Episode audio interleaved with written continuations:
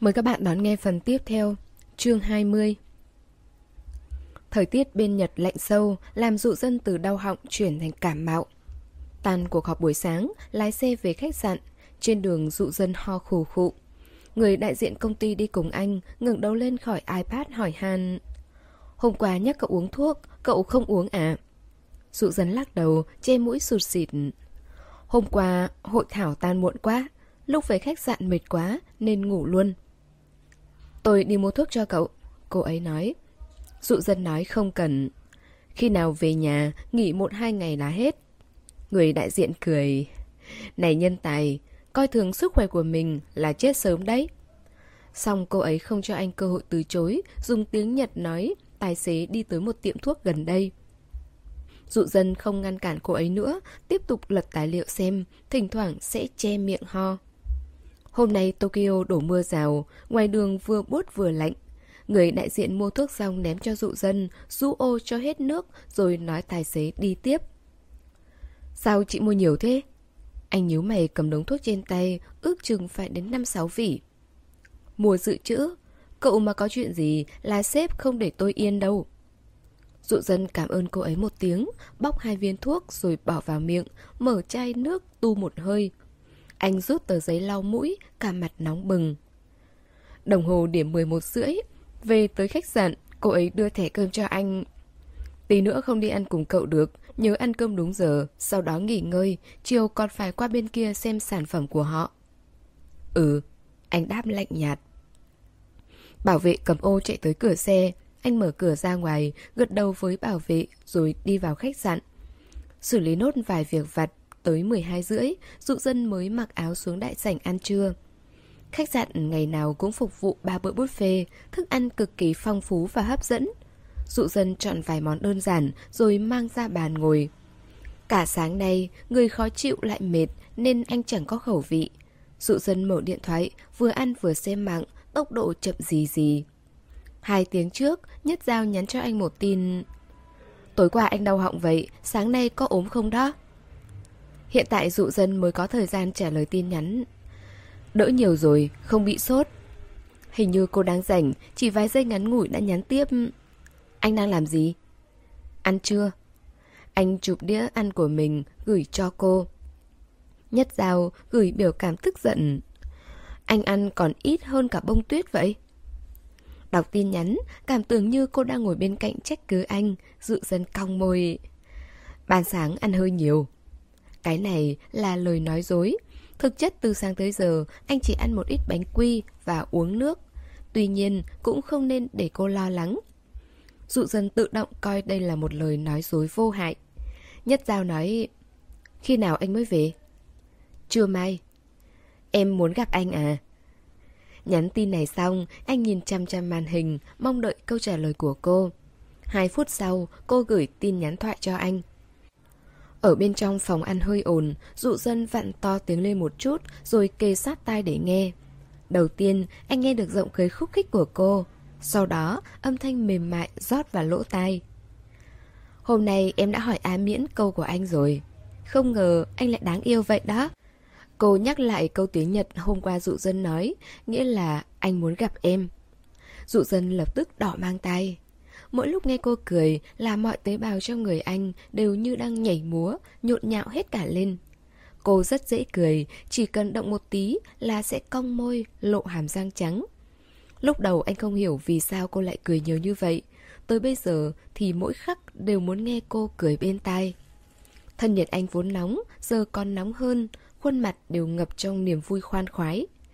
Cô nói thế, tức là cũng muốn gặp anh đúng không? Dụ dân bỏ đĩa xuống, chậm chạp gõ chữ trên màn hình.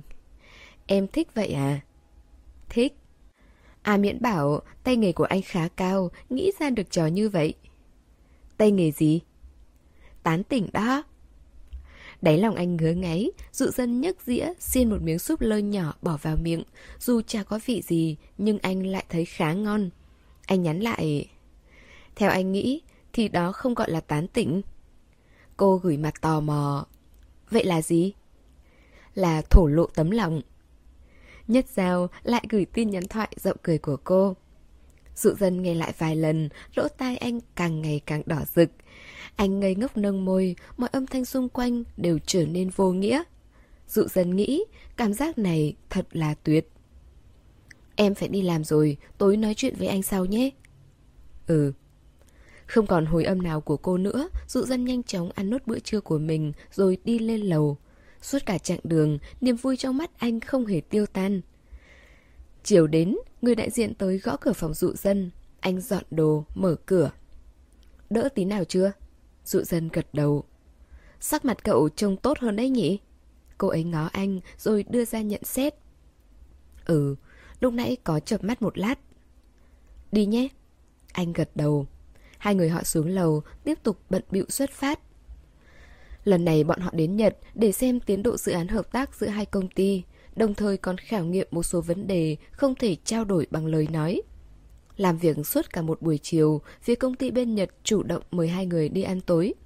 Người đại diện đi cùng dụ dân qua sảnh công ty, nghiêng đầu hỏi Cậu nghĩ sản phẩm của bọn họ có thiếu sót gì không? Anh đẩy gọng kính, nghiêm túc trả lời Nhìn tổng quan thì khá tốt, tuy nhiên về phần mềm thì chưa ổn định lắm, cần sửa lại một số chỗ. Bằng không sau này đưa vào thử nghiệm sẽ có rất nhiều lỗi. Ví dụ, khả năng phân tích tình huống của robot. Nếu nghiên cứu sâu thêm một chút thì robot sẽ ứng dụng được nhiều tình huống hơn và đem lại trải nghiệm tốt hơn cho người sử dụng. Cái chúng ta đặt mục tiêu là sản phẩm hoàn thiện và độ hài lòng của người dùng. Nên vấn đề này cần đầu tư và phát triển thêm. Hơn nữa, tốc độ xử lý dữ liệu cũng cần nhanh hơn.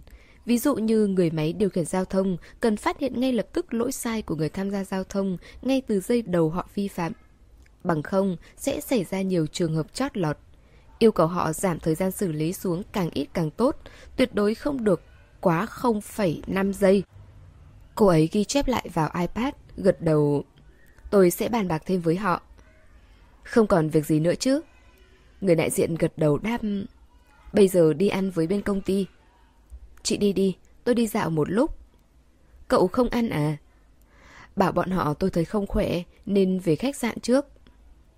Chuyện xã giao nên cô cũng không ép, chỉ nói Đừng về muộn quá, tối còn cần tìm cậu bàn một ít chuyện. Anh gật đầu, lãnh đạm ừ một tiếng. Tối hôm sau, Nhất Giao vừa tan làm, liền chạy qua nhà dụ dân. Gõ cửa một lúc không thấy ai mở cửa.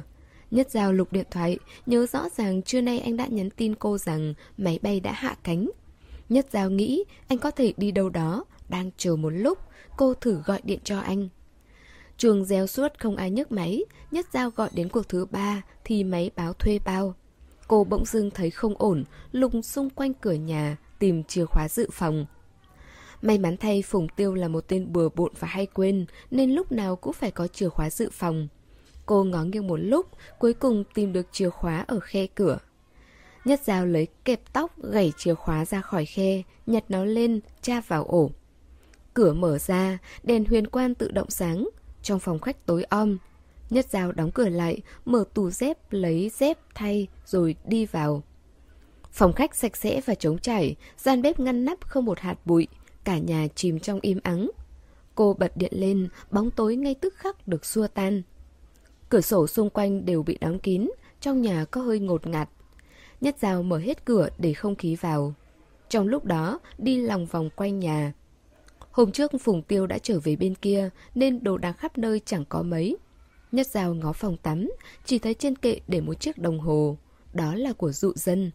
Vậy chắc chắn anh ở nhà rồi.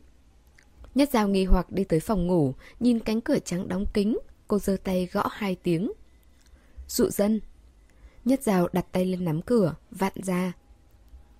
Cửa sổ phòng ngủ mở toang, tấm rèm bị gió thổi tung bay lên. Máy tính để bàn vẫn đang mở, lại là thứ chương trình khó hiểu.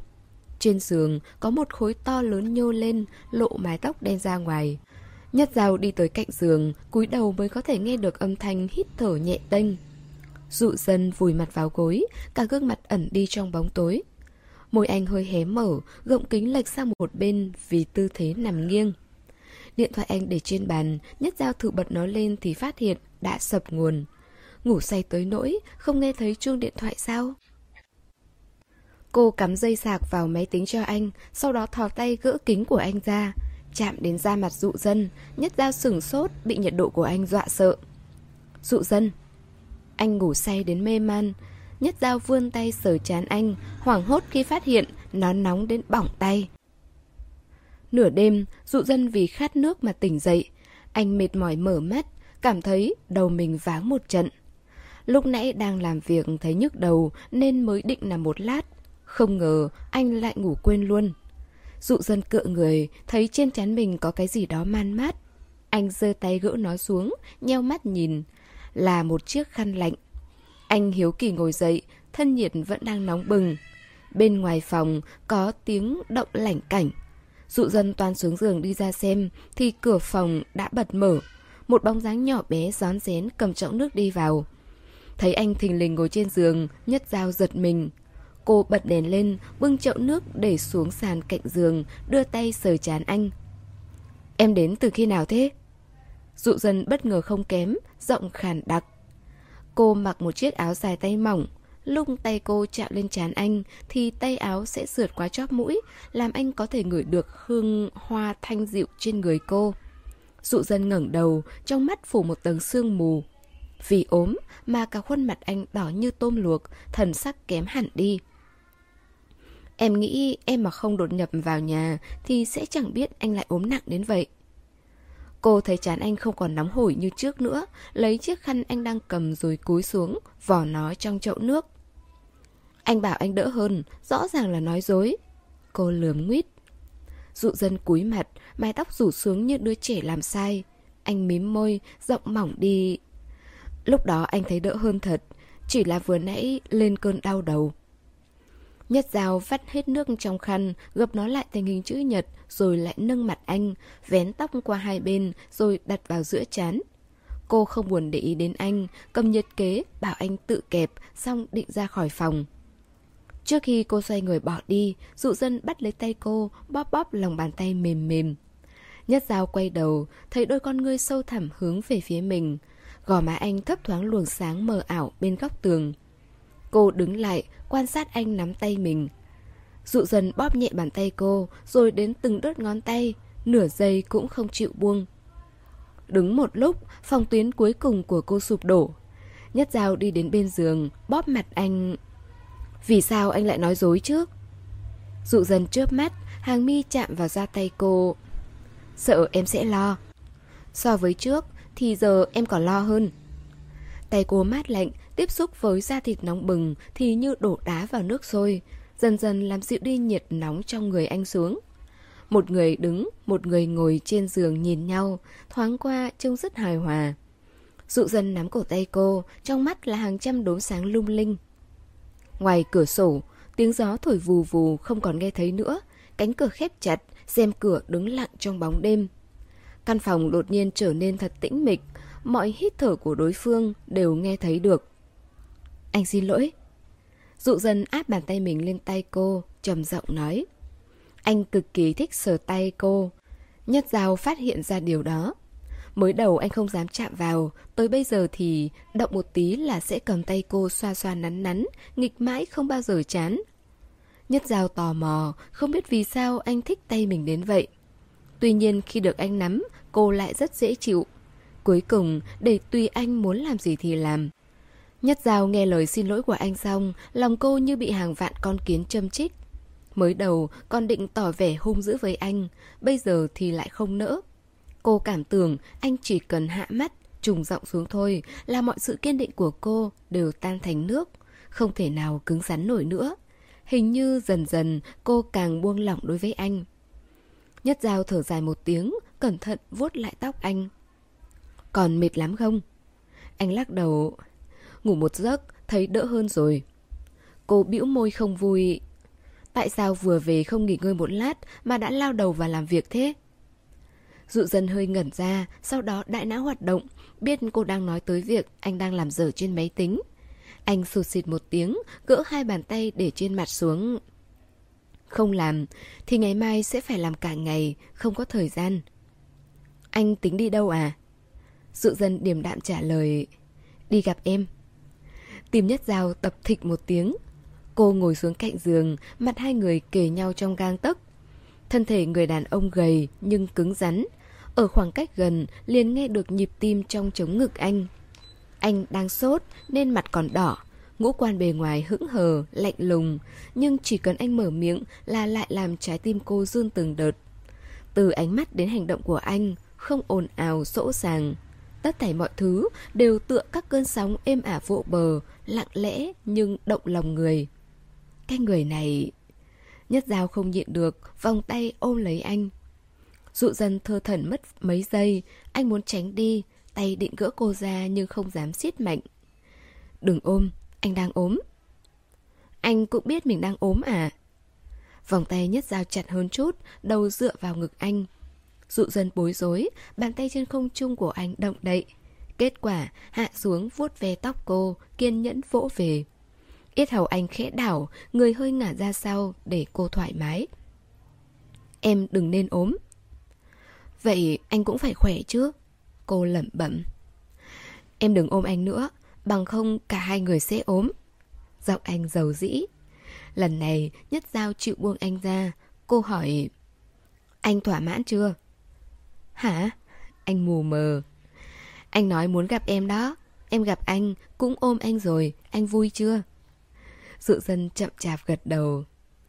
Vậy không được liều mình làm việc nữa. Anh nghe chưa? Anh chớp mắt, cả khuôn mặt sáng bừng. Anh đáp...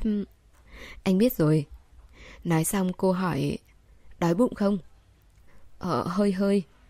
Em vừa nấu cháo, ăn xong rồi uống thuốc nhé. Ừ.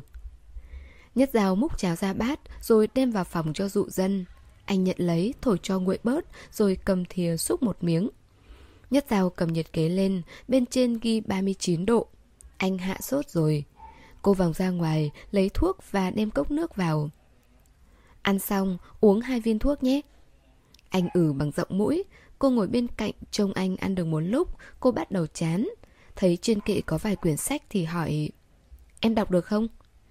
Dụ dân gật đầu, nhất ra thò tay lấy bừa một quyển xuống. Tới khi anh ăn xong bát cháo, cô vẫn đang cắm mặt đọc sách. Chăm chú tới nỗi, anh phát ra tiếng động cô không nghe thấy.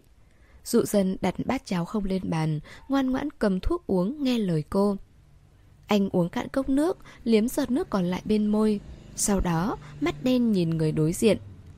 Dụ dân đứng dậy đi tới chỗ nhất dao, thản nhiên sờ tóc cô. Em đọc gì đấy? Cô cười đam Hamlet của Shakespeare. Ngày trước em phải viết cả một bài luận văn về một câu thoại trong này. Cô ngước nhìn anh. To be or not to be. Chính là câu đó. Em học ngành văn học à? Nhất giáo lắc đầu, mắt lộ tia tiếc nuối. Mỹ thuật. Em... Trước khi anh kịp nói hay hỏi gì, Nhất Giao thu lại nét mặt. Cô đóng quyển sách lại, cất lại trên kệ cho anh, rồi kéo anh trở lại giường. Anh uống thuốc rồi đi ngủ đi, sáng mai dậy vẫn thấy mệt, thì nói với em. Cô cầm bát cháo của anh, vặn người ngáp một cái. Em đi ngủ đây. Dụ dân ngồi trên giường ngẩn ra. Tối nay em ngủ lại đây à? Nhất Giao đi tới cửa, gật đầu. Phải đó, em sẽ đóng chiếm phòng của thiếu gia Phùng. Anh đi lấy chăn cho em. Dụ dân định xỏ dép đứng lên. Cô ra lệnh. Không cần, em tự tìm được. Anh tốt nhất nên đi ngủ luôn đi. Nghe cô nói thế, mặt anh bất mãn, giọng trầm khàn. Anh không phải trẻ con. Cô cười vẫy tay. Em biết, anh là người đàn ông hấp dẫn là đằng khác. Ngủ đi nhé, không cần lo cho em đâu. Nói rồi, cô vươn tay tắt đèn. Tiếng đóng cửa vang lên, căn phòng ngủ của anh trở nên tối mịt. Dụ dân ngồi trên giường, lặng lặng nghe tiếng cô ở bên ngoài. Cho đến khi cửa phòng của Phùng Tiêu đóng lại, anh mới thả lòng tâm tình và nhớ lại câu cô nói. Người đàn ông hấp dẫn. Hô hấp anh nặng nề, đầu óc nóng lên. Cô thật sự nghĩ như thế sao? Dụ dân cong môi, mắt lấp lánh ý cười. Anh vươn tay mở ngăn kéo bên tủ, lấy ra một món đồ nhỏ nhắn, nắm chặt nó. Đêm đó, dụ dân bị mất ngủ. Tới 3 giờ sáng, anh mới lơ mơ chìm vào mộng đẹp. Sáng sớm tinh mơ, nhất dao bị tiếng chuông báo thức làm tỉnh giấc. Cô buồn ngủ hé mắt, tắt báo thức đi rồi lại vùi đầu vào chăn ngủ tiếp. Phải nói, Phùng Tiêu bừa bộn, nhưng chăn ga gối đệm vừa êm vừa thơm. Nhất dao đặt lưng lên phát, đã ngủ lăn quay ngay. Bảo sao, cậu ta lại có giấc ngủ tốt như vậy. Cô nhắm mắt chuẩn bị rơi vào mộng lần nữa, bỗng nghe thấy tiếng mở cửa phòng khe khẽ. Nhất dao mở mắt tì hí, bắt gặp một cái bóng cao lớn thò đầu vào. Gọng kính trên mặt anh lóe sáng. Chỉ một lát sau, anh đi đến bên cạnh giường cô, nâng cánh tay đang uể oải ngoài chân của cô lên. Nhất rào cứ nghĩ anh sẽ nắm tay mình, không ngờ một thứ mỏng manh nào đó luồn qua bàn tay cô, đến cổ tay thì thít lại ở độ rộng vừa phải. Sau đó, anh đặt tay cô trở lại, kéo chăn đắp kín, ờ, rồi nhẹ bước ra khỏi phòng. Nhất Giao mở mắt, nâng cổ tay mình lên nhìn. Cổ tay cô vốn trống không, nay lại xuất hiện một chiếc vòng tay chỉ đỏ may mắn. Nhất Giao lắc chiếc vòng, ngắm nghía một hồi không chán. Cô mỉm cười. Đúng là anh làm cái gì cũng âm thầm. Tới lúc cô mở cửa ra ngoài, dụ dân đang làm bữa sáng trong bếp. Anh đập trứng vào chảo, chuẩn bị trước hai đĩa sạch. Nhất Giao đi tới, thò tay lên chán, sờ chán anh. Dụ dân hơi bất ngờ, sau đó cúi người xuống để cô sờ. Hết sốt rồi, cô nói. Ừ, nhưng ăn xong anh vẫn phải uống thuốc đó. Cô mở túi thuốc trên bàn tối qua, lôi vỉ thuốc dở ra để lên bàn. Anh đáp ừ một tiếng. Dụ dân lật hai miếng trứng. Tí nữa em đi làm à? Sáng em xin nghỉ rồi, chiều mới phải đi. Nhất dao mở tủ lạnh, lấy sữa bò, rót ra hai cốc. Trứng chín, dụ dân bỏ ra đĩa, lấy luôn cả bánh mì nướng trong máy. Ăn sáng. Hai người cùng ngồi ăn sáng. Khi ăn, dụ dân đặc biệt yên tĩnh, đến cả động tác nhai của anh cũng không phát ra tiếng. Xem ra quy tắc trên bàn ăn rất được anh tôn trọng. Nhất Giao nhanh chóng ăn hết bữa sáng của mình thì anh vẫn ăn chưa xong. Cô đong đưa chân ở trên ghế, bỗng nhớ lại lần đầu tiên gặp nhau, họ cũng ngồi đối diện nhau, cúi đầu ăn mì, giống như vậy. Cô tò mò, chờ anh ăn xong mới hỏi... Dụ dân, lần đầu anh gặp em ấy, anh có ấn tượng gì? Anh ngạc nhiên khi cô hỏi câu này, uống sữa bò, cẩn thận suy nghĩ. Ờ, tóc em vàng, anh nói. Gì nữa? Quần áo em mặc không đủ ấm cho mùa đông. Cô nhớ hôm đó cô mặc một chiếc váy bò màu đen lộ ra thịt, đương nhiên không hề thích hợp cho mùa đông. Nhưng em có áo khoác ngoài. Lúc ăn mì, anh em cởi ra. Anh đặt cốc sữa bò xuống đáp. Cô gật gù. Hết rồi à? Ừ. Ờ, đó có được gọi là ấn tượng xấu không? Không. Khi ấy em nói mình là bạn của Phùng Tiêu nên anh không để ý lắm. Cô nghiêng mặt. Không để ý? Vậy sao anh vẫn đưa em về nhà? Lúc đó muộn rồi, con gái đi đường nguy hiểm. Quả nhiên, anh hoàn toàn khác với mấy tên đàn ông ngoài kia. Anh không bao giờ làm việc gì mờ ám, cũng không bao giờ nghĩ xấu về người khác. Nhất giao trầm trồ. Thế vài lần gặp sau thì sao? Ấn tượng của anh là gì? Cô cực kỳ hứng thú với đề tài này, một mực hỏi tiếp. Anh mím môi, mặt không được tự nhiên, vành tay anh đỏ ửng trong nháy mắt. Anh không nhớ nữa. Vậy bây giờ thì sao? Anh có cảm giác gì? Cô chống cằm. Dụ dần đáp... Anh rất vui. Vui vì sao? Cô đưa mặt lại gần. Dụ dần không trả lời câu hỏi của cô, tránh đi bằng cách thu dọn bát đĩa, mang tới bồn rửa. Cô thấy anh chuẩn bị đeo găng tay rửa bát thì nhanh chóng ngăn lại. Để em rửa, anh đi uống thuốc đi. Dụ dân nhường găng tay lại cho cô, lui ra ngoài uống thuốc. Bây giờ mấy giờ rồi? Tám rưỡi. Mấy giờ anh đi làm? Chín giờ. Anh đứng nhìn cô một lát, sau đó nói... Anh đi thay quần áo. Dụ dân thay xong quần áo, đi ra thì Nhất Giao đã cầm túi đứng chờ ở cửa. Anh chỉnh lại cổ áo sơ mi, lấy áo khoác trên giá mặc vào. Để anh đưa em về. Nhất Giao lắc đầu, cầm điện thoại nhắn tin. À miễn hẹn em qua nhà cô ấy, em về cho bông tuyết ăn, rồi sang đó luôn. Anh cứ đi làm đi, em tự đi được. Ừ, ngữ khí của anh hờ hững. Anh đang không vui đấy à? Cô chớp mắt, ngắm khuôn mặt anh ở tầm gần. Dụ dân hơi nghiêng đầu, rũ mi, người cúi xuống đi giày.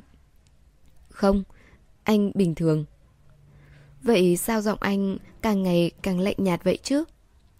Nhất Giao biết anh không bao giờ để lộ cảm xúc của mình ra ngoài. Lúc nào cũng treo khuôn mặt lãnh đạm trên người. Nếu không hỏi, anh sẽ không bao giờ nói. Nhất Giao không thích ép anh nói ra. Tuy nhiên, nhìn anh đỏ mặt tía tai lại cực kỳ thú vị. Anh đứng ở huyền quan, so với cô thấp hơn một bậc, nhưng lúc đứng thẳng thì vẫn cao hơn chút nhiều. Chờ anh đi giày xong, Nhất Giao nhón chân lên giữ chặt lấy vai anh. Anh quên đồ này. Dụ dần đỡ người cô, mắt thực sự nhìn xung quanh. Quên gì? Cô bật cười, giữ mặt anh rồi hôn một cái lên gò má. Cảm ơn cái vòng của anh. Nhất dao nâng tay, lắc lắc chiếc dây đỏ ở quanh cổ tay mình. Anh đứng hình mất vài tích tắc mới biết vừa rồi cô cố ý trêu anh.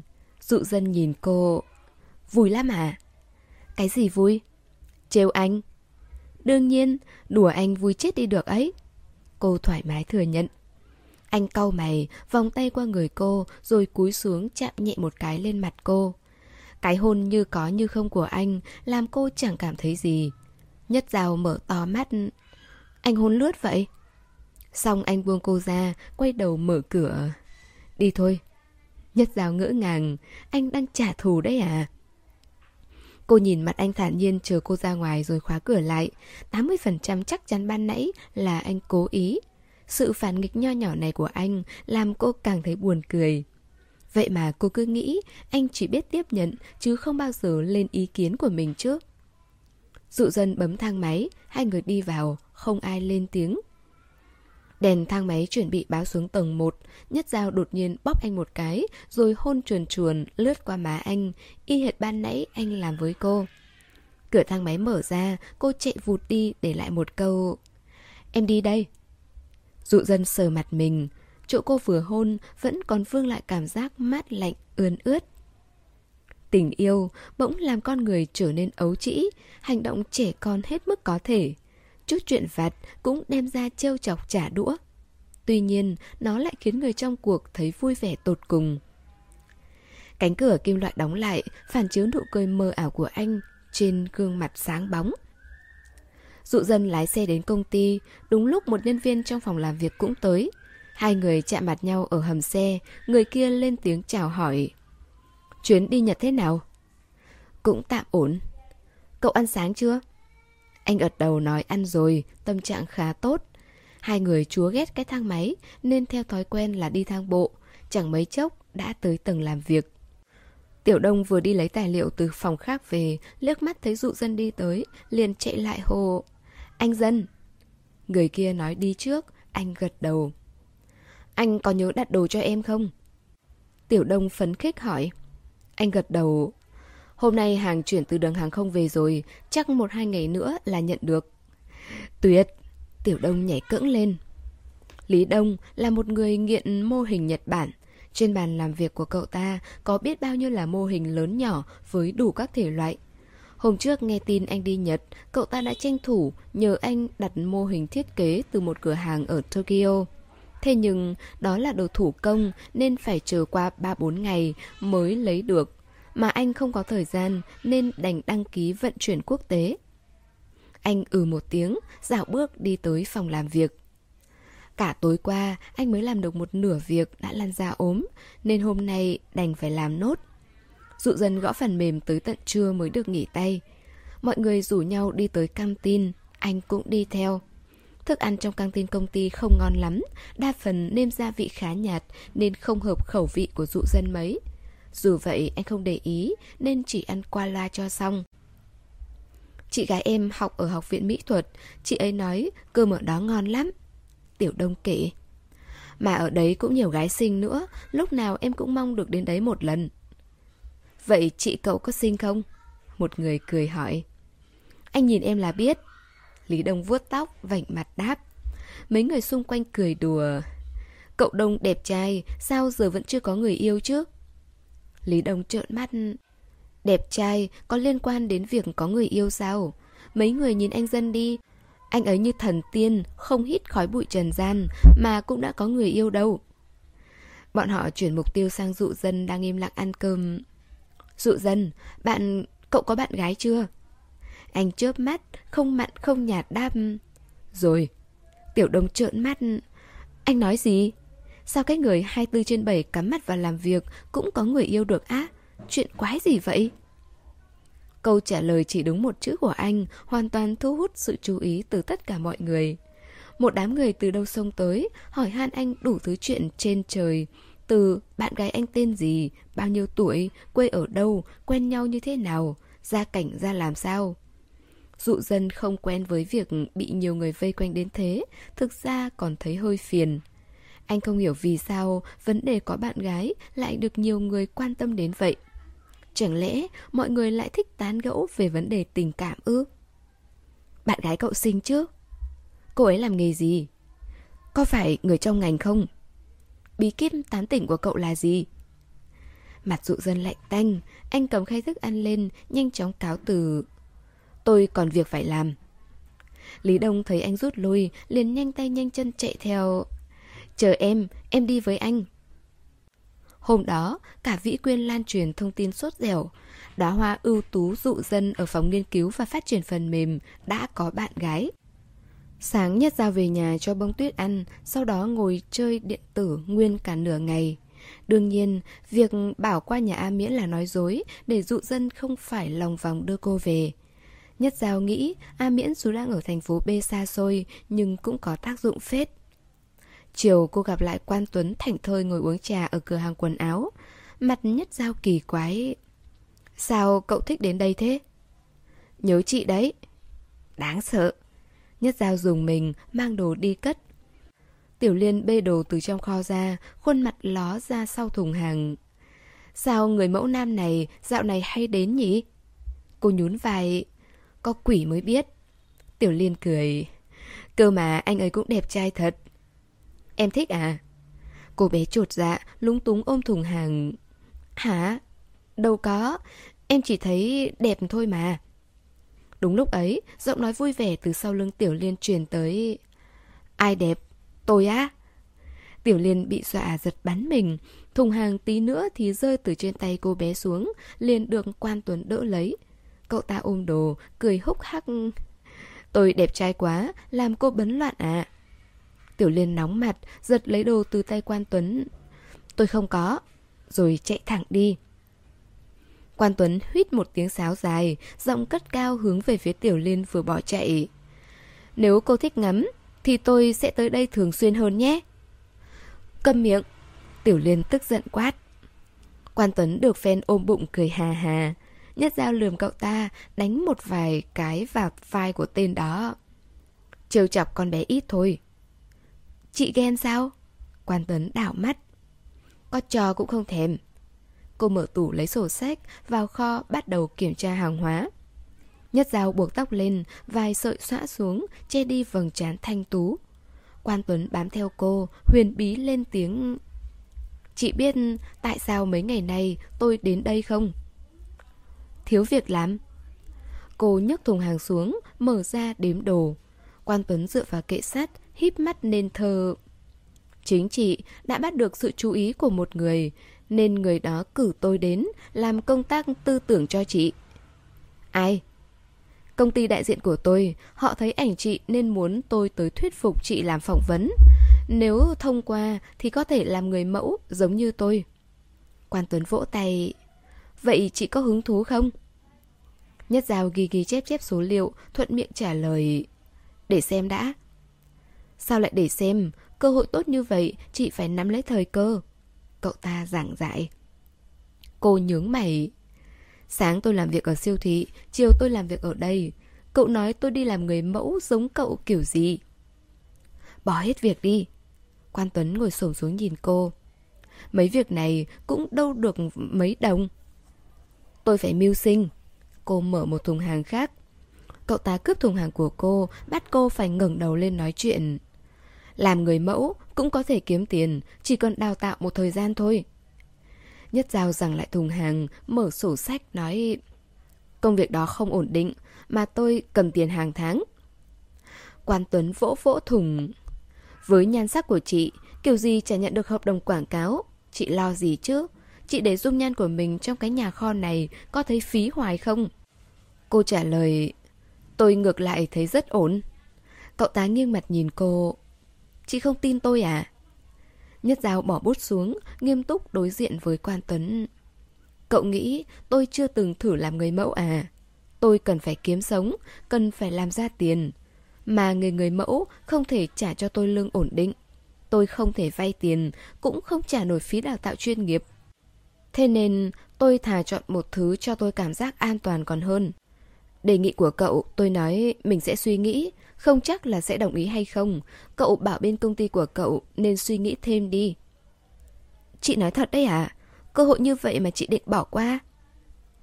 Tôi chỉ nhận chụp ảnh để kiếm thêm tiền, chứ không coi đó là nghề giúp tôi sinh sống. Quan Tuấn xoa cằm.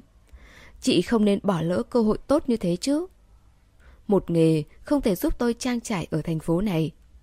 Quan Tuấn hít sâu. Chị cứng đầu thật đấy. Chị làm từng đấy nghề, không thấy vất vả sao? Nhất Giao xếp lại thùng hàng trên kệ đam. Có mệt muốn chết cũng phải chịu.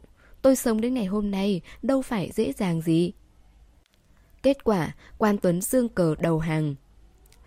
Hôm nay đến đây thôi, tôi sẽ tới đây thuyết phục, cho tới khi nào chị đồng ý thì thôi. Dứt lời, cậu ta bỏ đi. Nhất Giao không để ý tới cậu ta, chỉ cười trừ. Đúng là không gì có thể dập tắt được nhiệt huyết tuổi trẻ.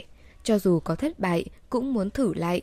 Cứ thử đi, rồi thử tiếp không thấy mệt. Ương ngạnh muốn giành lấy chiến thắng cho bản thân mình. Cô nghĩ với cái đà này, mình sẽ còn gặp lại quan tuấn dài dài. Cô đảo mắt, trong đầu chợt hiện lên vài chuyện cũ.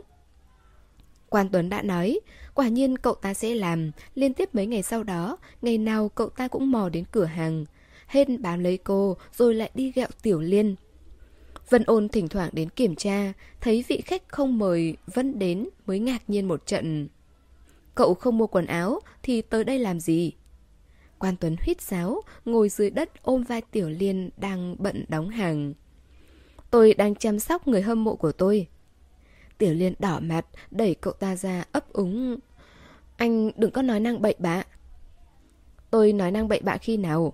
Không phải hôm trước cô khen tôi đẹp xong, bây giờ đã thay lòng đổi dạ rồi. Wow, tôi không nghĩ cô lại ác như vậy. Tôi không có. Tiểu Liên á khẩu. Thế cô thừa nhận hâm mộ tôi rồi nhé. Quan Tuấn nhếch môi. Lúc này, Tiểu Liên mới biết mình rơi vào bẫy của Quan Tuấn. Nhanh chóng thẹn quá hóa giận. Cô bé đỏ mắt đánh vào người cậu ta. Anh thật đáng ghét. Rồi đùng đùng bỏ đi. Quan Tuấn ôm chỗ vừa bị Tiểu Liên đánh, cười hì hì. Con gái mà giận là xấu lắm đó. Nhất Giao ngồi ở quầy thu ngân, lắc đầu. Vân ôn khoanh tay, nhấc chân đá cậu ta. Đừng có chọc kẹo nhân viên của tôi. Rốt cuộc, cậu tới đây chỉ để quậy phá thôi à? Quan Tuấn hất tóc. Nào có, tôi đang muốn trải nghiệm cuộc sống thôi. Ra chỗ khác mà trải nghiệm đi. Vân ôn kéo ghế ngồi xuống. Cô ấy nhìn nhất Giao.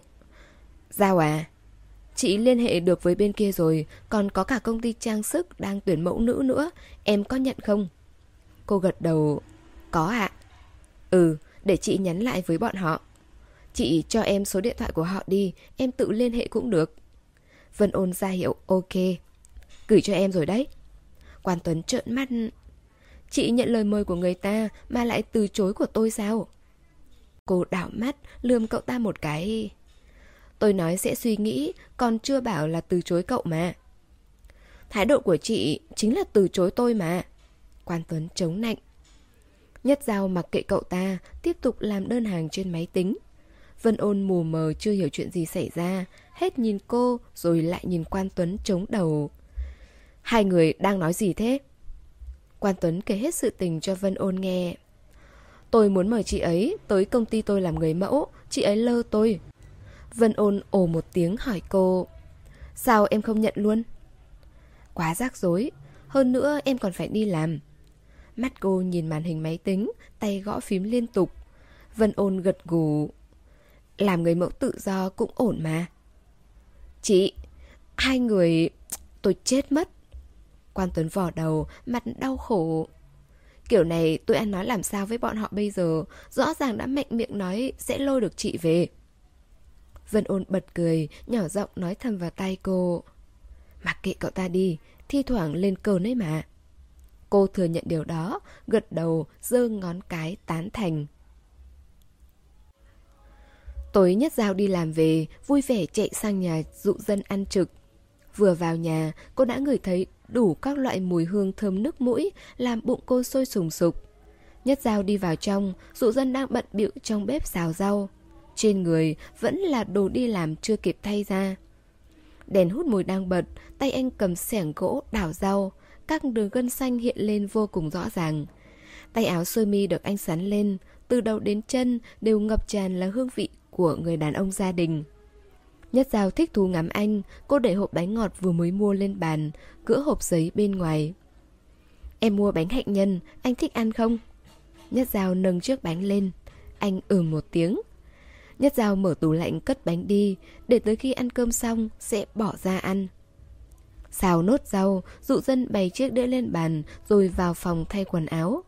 Lúc anh đi ra, cô đã ngồi chờ sẵn trước bàn thức ăn. Dụ dân mặc áo phông và quần thun, trang phục ở nhà chẳng có gì đáng nói. Thậm chí còn mang theo chút tùy hứng mà cô càng nhìn càng thấy đẹp mắt. Có phải đàn ông làm việc trên máy tính nhiều thì tay sẽ đặc biệt đẹp không? Tay anh không thuộc dạng quần quật như mấy người tập thể hình nhưng lại vô cùng săn chắc. Xương ngón tay thon dài, gân nào ra gân nấy, hết sức lôi quấn. Chật, đúng là chỗ nào cũng thấy đẹp mắt. Cả ngày hôm nay anh làm gì? Nhất dao sới cơm ra bát. Dụ dân cầm đũa lên, ngồi nghiêm chỉnh đam... Hôm nay là ngày đầu thử nghiệm dự án. Lần này là sản phẩm gì thế? Cô nếm thử món rau, rất ngon. Khi ăn cơm anh sẽ không nói chuyện, vì thế không vội động đũa mà trả lời câu hỏi của cô. Robot quét mặt người rồi đưa ra phân tích về tâm lý của họ. Cái này sẽ giúp làm gì? Nhiều thứ lắm. Công dụng lớn nhất là phát hiện nói dối khi cảnh sát thẩm vấn tội phạm hoặc đưa vào trại dưỡng lão để giúp hộ lý chăm sóc người già tốt hơn. Cô cắn đũa tươi cười. Anh siêu phàm thật. Dự án không chỉ có một mình anh đâu. Vậy em không khen anh nữa, khen người khác nhé. Cô bật cười thành tiếng, lộ hàm răng trắng đều tăm tắp. Lúc này cô buộc tóc thành đuôi ngựa, vài sợi tóc ngắn che lấp hai bên mai, non trẻ trung và tươi sáng như một đóa hoa ngày xuân. Dụ dân cúi mắt. Khen anh cũng được. Nhất giáo bĩu môi, thầm nhủ, anh là kiểu người đã nghiện còn ngại. Cô nuốt miếng cơm nói, kể cho anh nghe một chuyện. Hồi trước em hay đi làm mẫu ảnh với Phùng Tiêu. Bây giờ cậu ấy sang nước ngoài rồi thì có một người mẫu nam tới thay thế. Ừ, anh chú ý lắng nghe. Cậu ấy muốn em về công ty quản lý của cậu ấy, bỏ hết công việc hiện tại để dành thời, thời gian làm người mẫu. Anh nghĩ em có nên nhận không? Anh múc một bát canh để cạnh bát cơm của cô đáp Em có thích làm người mẫu không? Cô suy nghĩ Cũng không hẳn là thích Em chỉ coi đó là việc làm thêm lấy tiền thôi Rốt cuộc anh không trả lời có hay không Anh chỉ nói Làm việc em thích là được Nhất dao đặt đũa xuống, Khoanh tay nhìn anh. Anh không có câu hỏi gì à? Thấy cô nghiêm túc, Anh cũng nhìn cô, Môi thoáng mím. Em có muốn trả lời không? Những câu em có thể trả lời Thì em sẽ nói. Xong anh nhất thời không nói gì, Im lặng quan sát cô. Nhất dao vén tóc ra sau tai, Khuôn mặt tựa chờ đợi anh hỏi. Nhưng bàn tay cô lại vô thức toát mồ hôi. Lúc nói ra câu đó, cô đột nhiên có chút lo sợ mơ hồ. Về chuyện của cô, chỉ riêng A Miễn là người biết rõ hơn cả. Thậm chí, giản quân trước kia yêu nhau cũng chưa từng biết. Cuối cùng dụ dân rời mắt, nâng đũa lên. Tạm thời chưa cần. Ồ. Hai người ăn cơm xong, nhất dao đi rửa bát. Dụ dân cắt bánh bày ra đĩa. Anh cầm máy tính ra để lên bàn, rất tự giác ngồi xuống bàn làm việc. Còn tiện mang thêm một quyển sách trong phòng ra cho cô. Thời tiết dạo này đã ấm dần lên, nhưng thảm sofa vẫn trải đó. Dụ dân ngồi xuống luôn tấm thảm, đeo kính, nhìn màn hình. Nhất dao rửa bát xong thì úp lên chạm. Sau đó, lau tay chạy tới cạnh anh. Anh không ăn à? Đợi em. Nhất dao xúc một miếng bánh, vị hạnh nhân và kem bơ quyện nơi đầu lưỡi. Cô nhìn thoáng qua quyển sách trên bàn, phát hiện đó là quyển Hamlet hôm trước cô lấy từ giá sách của anh. Nhất dao cầm quyển sách đó, ngó đầu sang bên dụ dân. Anh làm gì đấy? Sửa phần mềm. Anh xúc một miếng bánh, từ từ ăn. Anh bận lắm à? Cô hỏi anh. Dụ dân ngẩng đầu, vụn bánh dính lên khóe miệng anh. Không. Nhất Giao nhìn thấy vụn bánh đó, nhíu mi. Thế sao anh không thèm nhìn em chứ? Dứt lời, cô thấy mình có vẻ trẻ con. Dụ dần chớp chớp mắt, xong anh xoay người, cầm theo đĩa bánh, nhìn cô chăm chú. Như này được chưa? Nhất dao liếm kem dính trên thìa, phì cười. Anh ngoan như học sinh vậy. Không phải bình thường, làm theo lời em thì em sẽ vui à? Anh ăn bánh đáp. Dường như dụ dân khá thích ăn đồ ngọt, miếng bánh trên đĩa của anh trong chớp mắt đã sắp gần hết rồi, mà vụn bánh dính trên miệng anh vẫn chưa được lau đi. Anh học được lời đường mật từ đâu thế? Cô đứng lên mở tủ lạnh lấy bánh ra, cầm theo chiếc dao đến bàn. Có phải ăn nhiều đồ ngọt nên miệng cũng ngọt theo không?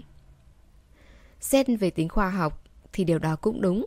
Nếu ăn nhiều đồ ngọt quá thì lượng đường và cholesterol trong người sẽ gia tăng, dễ gây đến bệnh tiểu đường hoặc tăng nguy cơ mắc bệnh tim. Anh chuyên nghiệp đáp.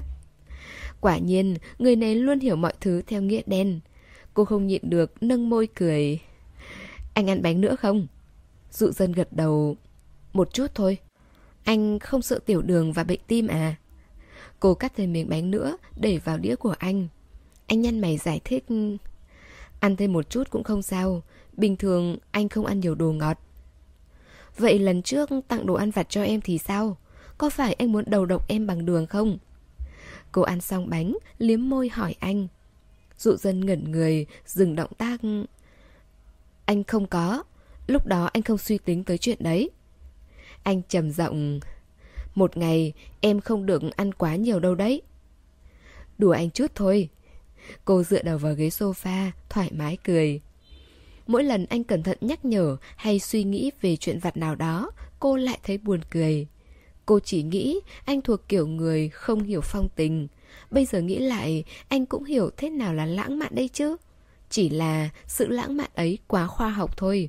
Thậm chí, có những lúc cô thấy anh ngố đến đáng yêu. Dụ dân quen với việc bị cô trêu chọc, anh không nói gì, cúi đầu ăn nốt bánh của mình. Nhất dao mở cuốn sách, treo lên sofa vừa nằm vừa đọc. Dụ dân ăn xong bánh thì để gọn đĩa vào một chỗ, tiếp tục ôm máy tính. Một người đọc sách, một người làm việc, nhìn đâu cũng thấy thật yên bình, ấm cúng. Lâu rồi Nhất Giao không đọc sách nên có hơi mỏi mắt. Cô đọc được nửa tiếng thì cơn buồn ngủ dồn lên não. Cô ngáp dài, dụi mắt tiếp tục đọc. Không khí xung quanh đặc biệt thư giãn, tiếng cạch cạch gõ bàn phím của người bên cạnh vang lên, rất có nhịp điệu. Ánh đèn trên tường mờ mờ ảo ảo, càng kích thích cơn buồn ngủ của cô. Nhất dao vuốt trang sách, hai mí mắt nặng nề chịu xuống. Dụ dân làm việc xong thì đồng hồ đã chỉ 10 giờ. Anh tắt máy tính định đưa cô về. Quay lại mới thấy người đã thiếp đi từ trên sofa từ lúc nào. Vì không có gối kê nên đầu cô ngẹo sang một bên, hàng mi nhắm chặt, khuôn mặt sạch sẽ, trắng nõn, đôi môi đỏ hồng tự nhiên. Cô ôm quyển sách trong tay, đôi chân nhỏ nhắn co lại thành một góc vuông, lòng ngực nâng lên hạ xuống đều đặn. Tư thế ngủ này chẳng thấy thoải mái, người cô nằm trên sofa còn thừa ra một khoảng. Mái tóc đen nhánh lộn xộn, vài sợi đuôi tóc rơi ra khỏi mép ghế. Lúc cô ngủ vô cùng yên tĩnh, đến cả hít thở cũng khẽ. Dụ dân đứng dậy, gỡ quyển sách ra, rồi vòng tay bế cô lên. Cô nhẹ hơn cả so với tưởng tượng của anh, cứ như đang ôm một con mèo vậy.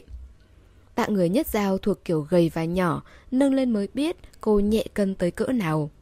Dụ dần nghĩ lại, bình thường cô ăn khá ít, cơm cũng chỉ ăn non một bát. Xem ra phải ăn nhiều hơn mới được, bằng không thế này gió sẽ thổi bay. Nhất dao được anh ôm vào lòng, cô cựa người, giúp vào người anh tìm hơi ấm. Cơ thể mềm mại dán vào lồng ngực rắn chắc. Khóe mắt dụ dân hơi run, bước đi chậm lại để tránh đánh thức cô.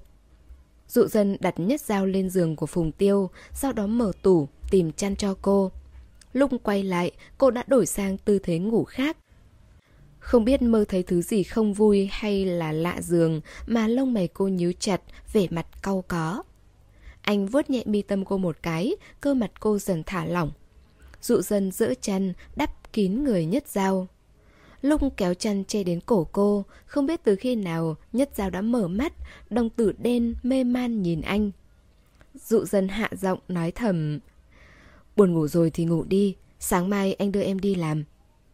Nhất dao xoay người, giọng mềm như nước. Anh làm xong việc rồi à? Ừ. Cô chống tay ngồi dậy, cái chăn rơi xuống eo. Nhất giao vẫn còn mê ngủ, trong mắt là một tầng xương. Có phải anh hay thức khuya làm việc không? Không, chỉ hiếm khi thôi. Anh đứng từ trên cao nhìn xuống, đáp nhẹ. Nhất giao ngửa cổ, ngắm anh một lát rồi bảo Anh cúi xuống một chút Dụ dần do dự, không biết cúi đến đâu mới vừa Nên chống hai tay lên giường, hạ người xuống thấp Tới khi tầm mắt hai người ngang nhau. Một sợi tóc trên đầu nhất dao vểnh lên Trông có chút dễ thương. Cô vươn tay, đặt ngón cái lên khóe miệng anh vuốt nhẹ Dụ dần thoáng dùng mình. Cô giơ ngón tay cái ra Trên đấy dính chút vụn bánh kem và bơ ban nãy ăn. Nhìn trướng mắt quá Cứ như anh đang câu dẫn em vậy. Nói ra câu đó, ngữ khí của cô trầm như đang thực sự khó chịu vì bị vụn bánh trên khóe môi anh quyến rũ. Thế nhưng trên môi lại là nụ cười tinh xảo, khắp nơi đều mang hàm ý trêu đùa. Nhất dao liếm kem bơ và bụt bánh trên ngón cái, chẹp miệng. Kem hơi ngấy, mang theo vị hạnh nhân bùi bùi. Cô không biết, trong mắt dụ dân lúc này, dáng vẻ cô có bao nhiêu kiều diễm, có bao nhiêu hấp dẫn. Yết hầu anh giật giật, cả người cứng đờ như khúc gỗ. Vầng trăng ảo ảnh xuyên qua bức màn mỏng, đem theo ánh sáng huyền ảo, lan tỏa khắp căn phòng. Lông mi cô cong vút, từng sợi lông tơ hiển hiện rõ đến sắc nét. Đôi mắt tối tăm của anh bị mặt kính làm mờ đi, không thấu được cảm xúc bên trong. Nhất giao thấy, dụ dân nhìn mình chằm chằm, cơn buồn ngủ trong người đều bị xua tan. Có phải em quá đẹp nên anh cứ nhìn em không? Cô tưởng anh sẽ quay mặt đi ngại ngùng hoặc không trả lời câu hỏi đó. Nhưng anh không làm vậy. Dụ dân quan sát cô mấy giây, gật đầu thừa nhận. Chỉ một cái gật đầu đã thay cho bao lời muốn nói, ngắn gọn mà trực tiếp. Trước cách bày tỏ thẳng thắn của dụ dân, nhất giáo bất ngờ, cô cười rộ lên. Mặt mày cô sáng bừng, ngón tay miết nhẹ môi anh. Anh cũng biết phát đường đấy nhỉ? Dụ dân cầm ngón tay cô, nắm nhẹ. Đừng chạm môi anh. Vì sao? Bị anh giữ tay này, cô lại thò tay kia lên, lặp lại hành động vừa rồi. Kết quả, bị dụ dân cầm lấy nốt. Hai tay cô nằm gọn trong tay anh. Lòng bàn tay anh ấm nóng, nếu không phải anh đã khỏi ốm rồi, thì cô còn nghi ngờ anh đang lên cơn sốt. Hơi ấm từ cơ thể dụ dân truyền tới tay cô, tựa cành củi khô nhen nhóm đốm lửa đỏ, sưởi ấm khỏi mùa đông giá rét. Giọng anh buồn buồn. Em làm thế, anh sẽ không kiềm được mà muốn hôn em. Anh dứt lời, cả người nhất dao ngứa ngáy, đầu óc nóng lên. Hiện tại anh nửa đứng nửa quỳ, hai tay bao lấy tay cô, thân thể cao lớn, ngửa về phía trước. Người anh lúc nào cũng mang theo hương chanh khoan khoái, cứ như kích thích một góc nào đó trong thâm tâm cô. Lời nói kia của anh vẫn len lỏi trong đại não. Nhất Giao chẳng còn muốn bận tâm suy nghĩ, cô nói... Thế anh còn chờ gì nữa? Đã nói thế, tức là đang bật đèn xanh, bảo anh mau mau hôn. Ngọn lửa lòng bập bùng cháy sáng, dụ dân cúi đầu, bờ môi dừng cạnh khóe mắt cô. Môi anh mềm mại mà lành lạnh, khác hẳn so với nhiệt độ ở trên tay. Nhất dao nhắm mắt, sợ lông mi quét qua chóp môi dụ dân. Anh nắm chặt tay hơn, dường như sợ cô sẽ đi mất. Ngực anh phập phồng, môi từ từ di chuyển xuống, tới khi nếm được vị kem bơ nhàn nhạt, nhạt. Dụ dân hôn cánh môi ướt mềm của cô, nhịp thở ngày càng dồn dập. Căn phòng yên tĩnh, chỉ một cơn gió nhẹ thôi cũng có thể nghe thấy. Dụ dân nhớ tới lần đầu tiên cô hôn anh lúc say Hay lúc cô ôm anh ở cầu thang nhà cô Cất giọng ngọt ngào nói muốn hôn anh và cả cái thơm má đùa giỡn Dường như tất cả đều không chân thật nổi bằng lúc này Tâm trí anh như có hàng ngàn bông pháo hoa rực rỡ nổ ra, y hệt khung cảnh đón năm mới trên vùng cao, anh được chứng kiến qua đoạn băng cô gửi. Đợt gió nhẹ len lỏi từ trong phòng khách vào, cái bóng hai người hắt lên trên tường, bầu không khí dần nóng lên. Khoảnh khắc môi anh rời đi, cả mặt nhất dao ửng hồng, còn người giống như vướng tầng xương dày đặc vào ngày mưa. Cô nghiêng mặt, bắt gặp nụ cười của anh, không nhịn được, tặng anh thêm một cái hôn. Em cảm thấy anh rất thích hôn, nhưng ngại không dám làm. Nhất dao vuốt má anh, dịu dàng nói. Dụ dân để im cho cô vuốt ve, ánh mắt không rời khỏi cô nửa bước. Nụ cười của anh chỉ ở lại một lúc rồi đi. Trong vánh như thế, song đôi mắt vẫn ngời sáng cả ngàn vì sao. Em buồn ngủ chưa? Nhất dao gật đầu, chạm tay lên vết bớt hình trái tim ở đuôi mắt anh, khoe mắt dụ dân gật nhẹ. Anh háng rộng, cỡ tay cô xuống. Vậy ngủ đi, mai tới giờ đi làm anh gọi em dậy. Nhất dao cười nhột. Em phải đi tắm đã. Mười phút sau, dụ dân cầm áo phông và quần, đứng trước cửa phòng tắm, gõ hai tiếng. Bên trong tiếng nước chảy ào ào, ba giây sau, cửa hé mở, một cánh tay chắn nõn thò ra ngoài. Dụ dân để quần áo vào tay cô. Đây là bộ nhỏ nhất trong tủ rồi. Cảm ơn anh. Ừ. Tắm xong, nhất Giao gập gọn quần áo của mình vào, mặc bộ đồ rộng thùng thình của dụ dân lên người. Nói đó là bộ nhỏ nhất của anh, nhưng đối với cô, nó quá to. Nhất Giao sắn bốn lần ống quần lên mới miễn cưỡng lộ ra bàn chân nho nhỏ. Cô chọc miệng. Đúng là người anh khổng lồ thật. Cuối cùng, cô quyết định mặc mỗi chiếc áo phông của anh. Dù sao nó dài tới tận đầu gối, có thể dùng làm váy được. Dụ dân ngồi đọc sách, nghe thấy tiếng động thì ngoảnh đầu lại. Tầm mắt được ừ, thu vào đôi chân như ngó sen. Nuột nà, không tì vết. Anh nhíu mày. Lạnh không? Cô lắc đầu, cầm chiếc quần trả lại cho anh. Áo của anh to thật đấy. Đó là áo từ hồi cấp 3. Cô chố mắt kinh ngạc, nâng hai tay xoay một vòng. Cấp 3, anh đã cao lớn thế này rồi sao?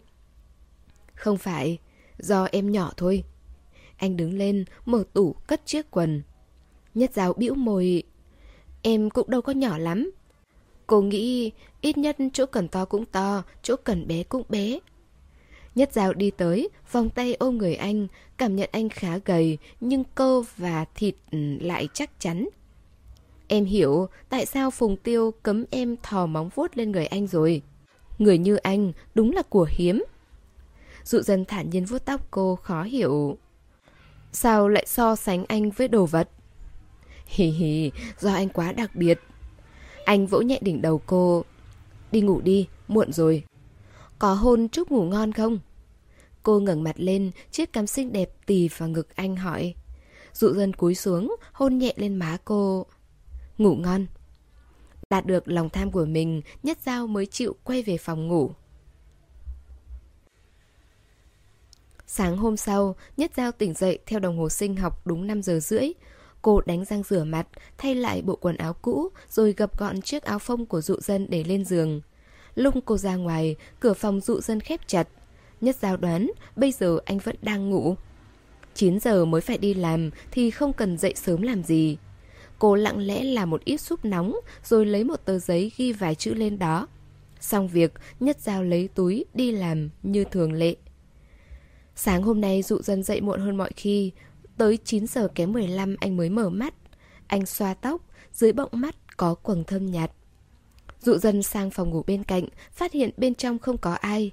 Đi tới phòng khách, liếc trên bếp có một cái nồi và một tờ giấy kẹp dưới lọ hoa sứ, mới biết nhất giao đã đi làm rồi. Anh cầm tờ giấy lên nhìn. Giúp em để trong nồi, nhớ hâm nóng lại rồi ăn nhé. Bên dưới có vẽ một cái mặt cười. Ngày hôm ấy, dụ dân mang theo cặp lòng tới công ty, gây náo loạn cả tầng làm việc. Bữa sáng bạn gái anh làm à? Anh cởi áo khoác, kéo ghế ngồi xuống đam. Ừ. Đám đông còn hỗn loạn hơn. Tiểu đông chạy đến, nhìn anh bật máy tính rồi mở nắp cặp lồng. Thơm thế, bạn gái anh khéo tay quá. Ăn không? Cậu ta vội xua tay. Không không không, anh ăn đi. Đồ bạn gái người ta bỏ công ra làm cho người yêu, ai mà dám ké chứ? Chà chà, nghĩ thấy dụ dần đúng là may mắn. Lý Đông cực kỳ tò mò bạn gái anh trông ra sao. Kiểu như anh, bên ngoài lạnh lùng ít nói, không biết bọn họ yêu nhau sẽ như thế nào nữa. Trong đầu cậu ta tưởng tượng đến một cô bé mềm yếu xinh xắn, buộc tóc hai bên và mặc đồ màu hồng. Có phải mấy cô dễ thương ngây thơ sẽ thích người như dụ dân không nhỉ? Nếu anh chịu bật mí một chút thì tốt biết bao. Từ ngày dụ dân tuyên bố có bạn gái đến giờ, cả công ty đều xôn xao dỉ tai nhau đủ thứ bát quái về anh. Mỗi lúc đều có người tới hỏi thăm mà anh chẳng mở miệng tiết lộ một câu. Cứ đà này Tiểu Đông nghĩ khi nào bọn họ lấy nhau thì mới có thể biết thần tiên phương nào đã cưa đổ núi băng ngàn năm dụ dân mất. Còn việc gì nữa không? Anh ngoảnh đầu, thấy Lý Đông cứ kè kè bên mình nãy giờ. Hả? Ờ, không có gì, em đi làm việc đây. Ừ. Cuối tuần, A Miễn từ thành phố B trở về, mang theo đủ thứ đồ lỉnh kỉnh. Nhất Giao bê thùng đồ từ trong cốp xe lên nhà cùng cô ấy, hỏi Cậu đi có mấy ngày mà mang lắm đồ về thế? A Miễn là người rất nghiện mua sắm. Mỗi lần cô ấy đi công tác ở đâu đó, đều xách túi lớn túi nhỏ mang về. Tuy nhiên, mang hẳn đồ đóng thùng như này về thì Nhất Giao mới thấy lần đầu. Nhiều đồ thế này cứ như là chuyển nhà vậy. A Miễn dừng cô lại, ngó nghiêng thùng hàng. Lấy cái thùng có dán mã đơn thôi, đó mới là đồ của mình. Thế thùng này không phải là của cậu mang từ thành phố B về à? A Miễn xoay người đi tiếp, bỏ lại câu trả lời nửa chừng. À, đúng là đồ mình mang từ đó lên, nhưng nó không phải của mình. Nhất giao nhíu mày không hiểu lắm, bê cái thùng trên tay trở lại xe, rồi tìm thùng có dán nhãn đơn như là A Miễn nói. Kết quả, đồ của A Miễn chỉ có một phần ba chỗ hàng, đống còn lại cất trong xe cô ấy. A Miễn ngồi bệt dưới sàn nhà, bóc từng thùng hàng ra một. Chà chà, chị đây chờ lâu lắm rồi. Mua gì thế? Cô ngó đầu nhìn. Đặc sản đó. Bên trong là bún, mì đóng gói, kèm cả một lô đồ ăn vặt. Thành phố B có rất nhiều món ăn mà ở đây không có. A Miễn tranh thủ lúc trở lại quê nhà đã mua một đống về tích chữ. Mình còn mua xoài sấy mà cậu thích. A Miễn ném bịch xoài cho Nhất Giao. Cảm ơn nhé. Nhất Giao cầm lấy bịch xoài là thương hiệu mà cô thích nhất. Một thùng của mình, một thùng cho thẩm chí. A Miễn cong mắt để anh ấy có thể cảm nhận được mùi vị quê hương trong trái tim mình. Xến sẩm, cô dùng mình. Cậu thì sao? Mình còn đang muốn hẹn anh rùa kim cương của cậu đi chơi cùng với chúng ta đấy. Nhất Giao ngả xuống sofa cười. Khi nào đó sẽ rủ anh ấy. Nên mau đặt lịch đi, chị đây bận lắm đó có biết không? Cô gật đầu. Biết rồi ạ. À. Miễn cất đồ vào tủ, chợt bảo... Tháng năm tới, Giản Quân và Lâm Quyên cưới đó, cậu đã biết tin chưa? Cô cười nhạt.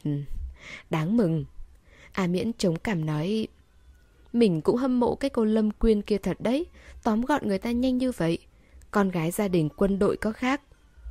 Cô đáp, Người ta vừa xinh đẹp vừa giàu có, Nhà cao cửa rộng, Có quyền có thế, Có thể không đủ được sao? Không thể phủ nhận, Giản quân sẽ một bước lên tiên, Một khi cưới được Lâm Quyên về. Vốn anh ta đã có tiếng tăm trong giới tâm lý Bây giờ cộng thêm điều kiện của nhà họ Lâm Thì chả có lý gì mà không trở thành ngôi sao sáng. Ngày trước nhất giao chia tay giản quân xong, Anh ta vội vội vàng vàng chạy theo Lâm Quyên Rồi tuyên bố đính hôn. Mới đầu cô còn thấy tức giận, Càng về sau chỉ càng bội phục giản quân Vì có thể mang Lâm Quyên về bên cạnh anh ta. Nói sao nhỉ? Đến một lúc nào đó, Con người sẽ nhận ra Mọi sự giận dữ đều vô nghĩa lý sau đó, kết quả là buông bỏ được thứ ám ảnh trong lòng. Nếu không có chuyện cũ với giản quân, có lẽ cô sẽ không bao giờ biết được bản thân mình khờ khạo tới đâu, để mà tự đứng lên bước tiếp. Ngẫm lại, thấy nên cảm ơn anh ta mới phải. Dù sao trong những ngày khổ sở mù mịt nhất của cuộc đời, anh ta đã đưa một tay giúp đỡ cô. Bây giờ, thứ còn sót lại trong lòng cô dành cho giản quân chỉ là những mảnh vụn vặt của ký ức. Có vui, có buồn, song phần lớn tình cảm của nó lại đi kèm với hai chữ mang ơn. Cô từng nghĩ, có lẽ đối với cô, giản quân đơn giản chỉ là vị cứu tinh tạm thời. Việc cô có thực sự dành tình cảm cho anh ta hay không, bản thân cô cũng mơ mơ hồ hồ. Giao à, nếu cho cậu quay lại quá khứ, cậu có sửa đổi tất cả không? A Miễn nhìn cô, trượt lên tiếng. Cô lắc đầu. Chuyện gì xảy ra cũng có lý do của nó. Mình là người đón nhận, chứ không có quyền quyết định nó như thế nào. Mọi thứ đều là gieo gió gặt bão. Đúng là như vậy. Nhất Giao từ nhà A Miễn về, cô nhắn tin cho dụ dân. A Miễn muốn gặp anh, anh có rảnh không? Dụ dân đang ngồi trước máy tính, thấy tin nhắn cô gửi đến, anh trả lời lại trong giây lát. Tối nay anh rảnh. Anh muốn đi tối nay luôn à? Em bận sao? Ờ, không có. Cảm giác như hối hả đi gặp phụ huynh thôi. Một người hiếm khi nói nhiều hơn 10 chữ trên tin nhắn, đột nhiên gửi cho cô một cái mặt cười. Cô nhoẻn miệng. Dụ dân nói, có cần mua quà biếu không? Anh đang cố ý nói đùa, Nhất Giao thấy khá mới mẻ khi con người này đột nhiên lại vui tính như vậy. Có khi nào bị cô trêu nhiều quá nên thay đổi rồi không? Nhất Giao hùa theo... Mua quà nào đắt tiền một chút, bằng không anh sẽ không được gặp lại em nữa đâu. Anh đáp... Không được gặp em thì em đến gặp anh cũng được. Ai chà, cái miệng ngọt như vậy. Nhất Giao nói... Xin cho hỏi anh chàng ngây thơ quyến rũ của tôi còn đó không vậy? Anh trông lạ quá. Đang chờ anh nhắn tin lại, điện thoại cô bỗng rung lên. Không ngờ anh lại trực tiếp gọi đến. Ngây thơ quyến rũ. Âm giọng trầm bổng của anh truyền tới. Cô bước lên cầu thang đáp. Đúng rồi đó, sao anh lại gọi điện vậy? Dụ dân dựa vào tường, bên trong phòng mọi người vẫn đang chăm chỉ làm việc. Không phải em muốn xác nhận xem có phải anh đang nhắn tin cho em không à? Chà, xác nhận xong rồi, anh đúng là anh chàng của em. Vành tai dụ dân nóng lên, tiếng cười ngắn của anh vọng ra. Nhất dao đứng trước cửa nhà, chậm chạp tra chìa khóa vào ổ. Anh cười dễ nghe thật. Tối nay em hẹn A Miễn nhé. Ừ. Bông tuyết vờn chân cô, nhất sao cúi người vuốt lông nó. Bên trong điện thoại không hề phát ra tiếng, nhưng vẫn được kết nối. Nhất dao để túi lên bàn, chợt nghe thấy anh nói...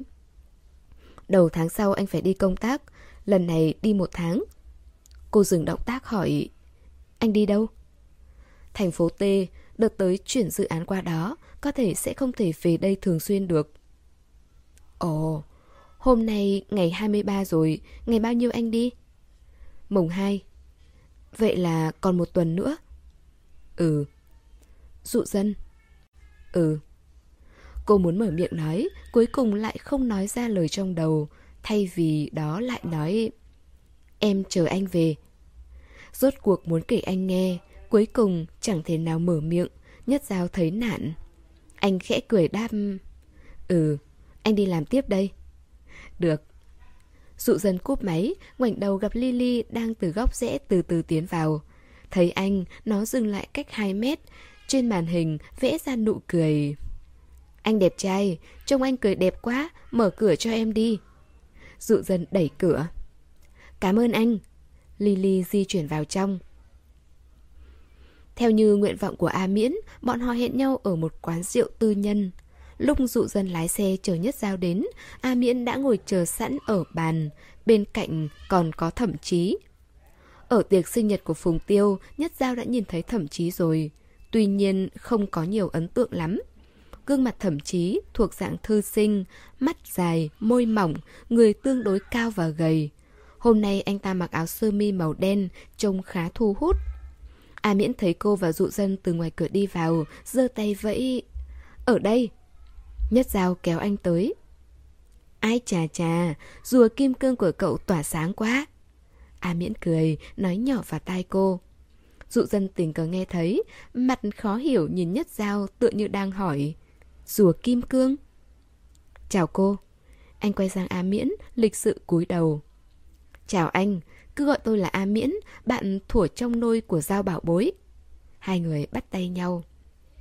A Miễn giới thiệu, đây là bạn trai trong quá trình thử nghiệm của tôi, thậm chí Tính cách a Miễn hướng ngoại, thích nói đùa, một hai câu của cô ấy đã làm bầu không khí ngượng ngùng ban đầu biến mất hoàn toàn. Thậm chí đứng dậy bắt tay dụ dân. Chào anh. Hai người muốn uống gì? a miễn hỏi. Hai người đàn ông ngồi xuống, nhất dao cởi áo khoác ngoài, quay sang hỏi dụ dân. Anh muốn uống gì? Tí anh phải lái xe. Ý của dụ dân là không uống rượu được. Cô hỏi, nước cam nhé. Anh gật đầu. Nhất dao gọi nước cam và một ly whisky. À miễn vỗ tay, hai mắt sáng trưng nhìn người đối diện. Mới đầu gia bảo bối nói hai người đang yêu nhau, tôi còn ngạc nhiên lắm. Vậy mà tôi nhớ, ở tiệc sinh nhật của Phùng Tiêu, hai người chẳng nói chuyện với nhau lấy một câu. Dụ dân thẳng lưng đáp, khi đó chưa yêu nhau. Cô gật đầu, khoảng 3 giờ đồng hồ sau mới yêu nhau. Chuyện đó mà cũng tính hả? Thậm chí đưa nước cho A Miễn, hỏi dụ dân, nghe nói anh học ở MIT. Dụ dân ừ một tiếng. Hiện tại anh đang làm ở đâu? Dụ dân đáp, Vĩ Quyên. Công ty chuyên về trí tuệ nhân tạo đó ư? Phải. À miễn đẩy cốc nước chanh về chỗ thẩm chí, định lấy rượu uống, bị anh ta phát hiện lừa một cái. Cô ấy đành cầm cốc nước chanh. À miễn cầm ống hút ngoáy ngoáy, tò mò hỏi Có phải anh chế tạo mấy người máy đâm đâm đa đá, phun ra tia laser như trên phim ảnh không? Phục vụ mang đồ uống đến, nhất dao đưa nước cam cho dụ dân, cười cười A Miễn. Lúc đầu mình cũng nghĩ giống cậu. A Miễn nháy mắt. Biết mà. Thậm chí bỏ thìa vào cốc, khuấy cho A Miễn, nhẹ giọng nói. Hai người xem phim hơi nhiều rồi. A Miễn chu môi. Nhưng mà nó thú vị mà. Dụ dân lắc cốc nước cam, điềm đạm giải thích. Bọn tôi chủ yếu làm sản phẩm phục vụ nhu cầu đời sống xã hội, không chuyên về quân đội. Muốn đấm đấm đá đá, có lẽ phải hỏi tới mấy người thiết kế trò chơi. Nghề của anh đó. A miễn cười, ngả vào vai thẩm chí.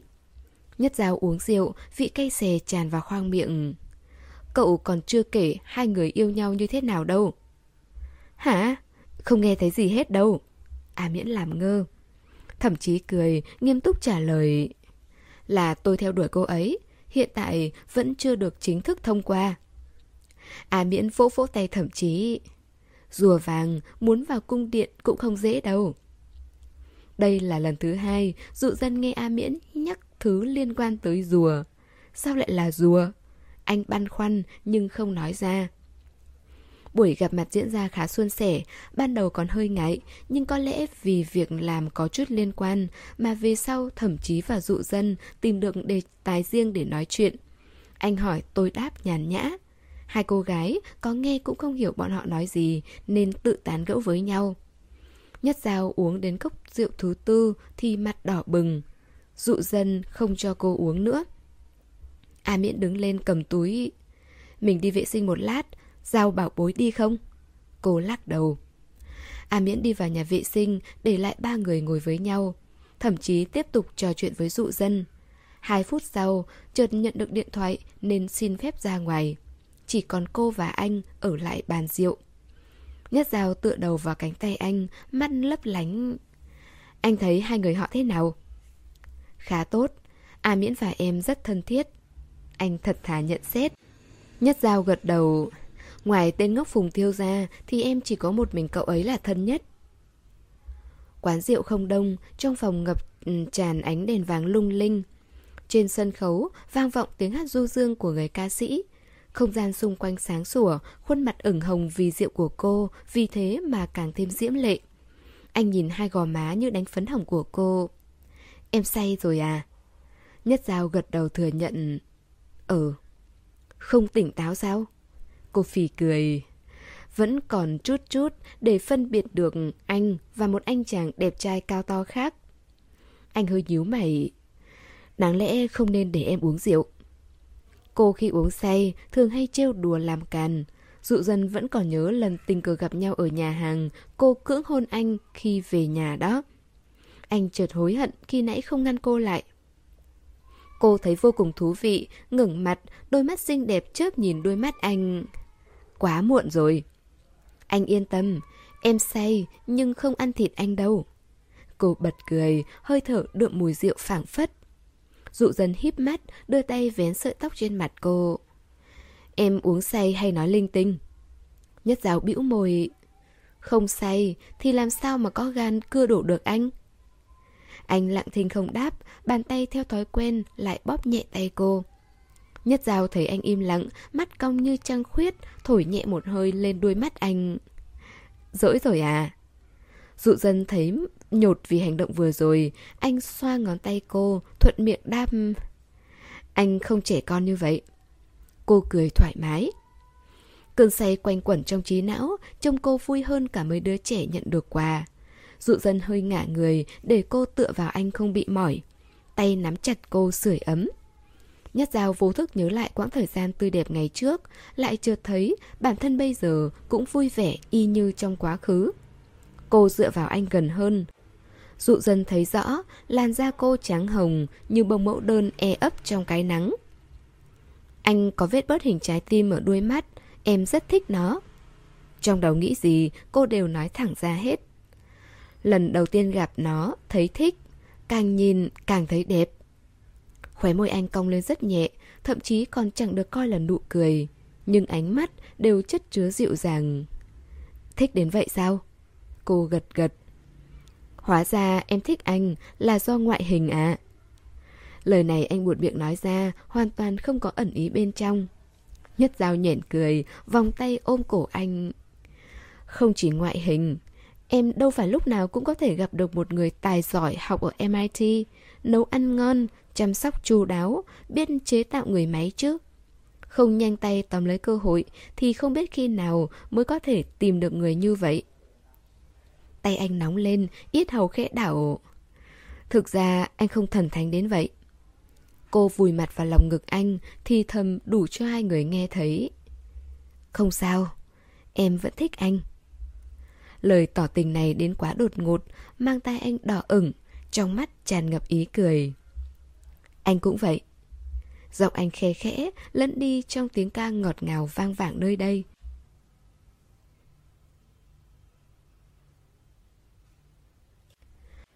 Các bạn vừa đón nghe phần tiếp theo của bộ truyện Gặp anh giữa muôn vàn hoa lệ của tác giả Summer. Hẹn gặp lại các bạn ở phần tiếp theo. Để ủng hộ kênh, quý vị có thể để lại bình luận cũng như chia sẻ hoặc có thể ủng hộ tài chính trực tiếp về các địa chỉ đã được ghi ở phần mô tả.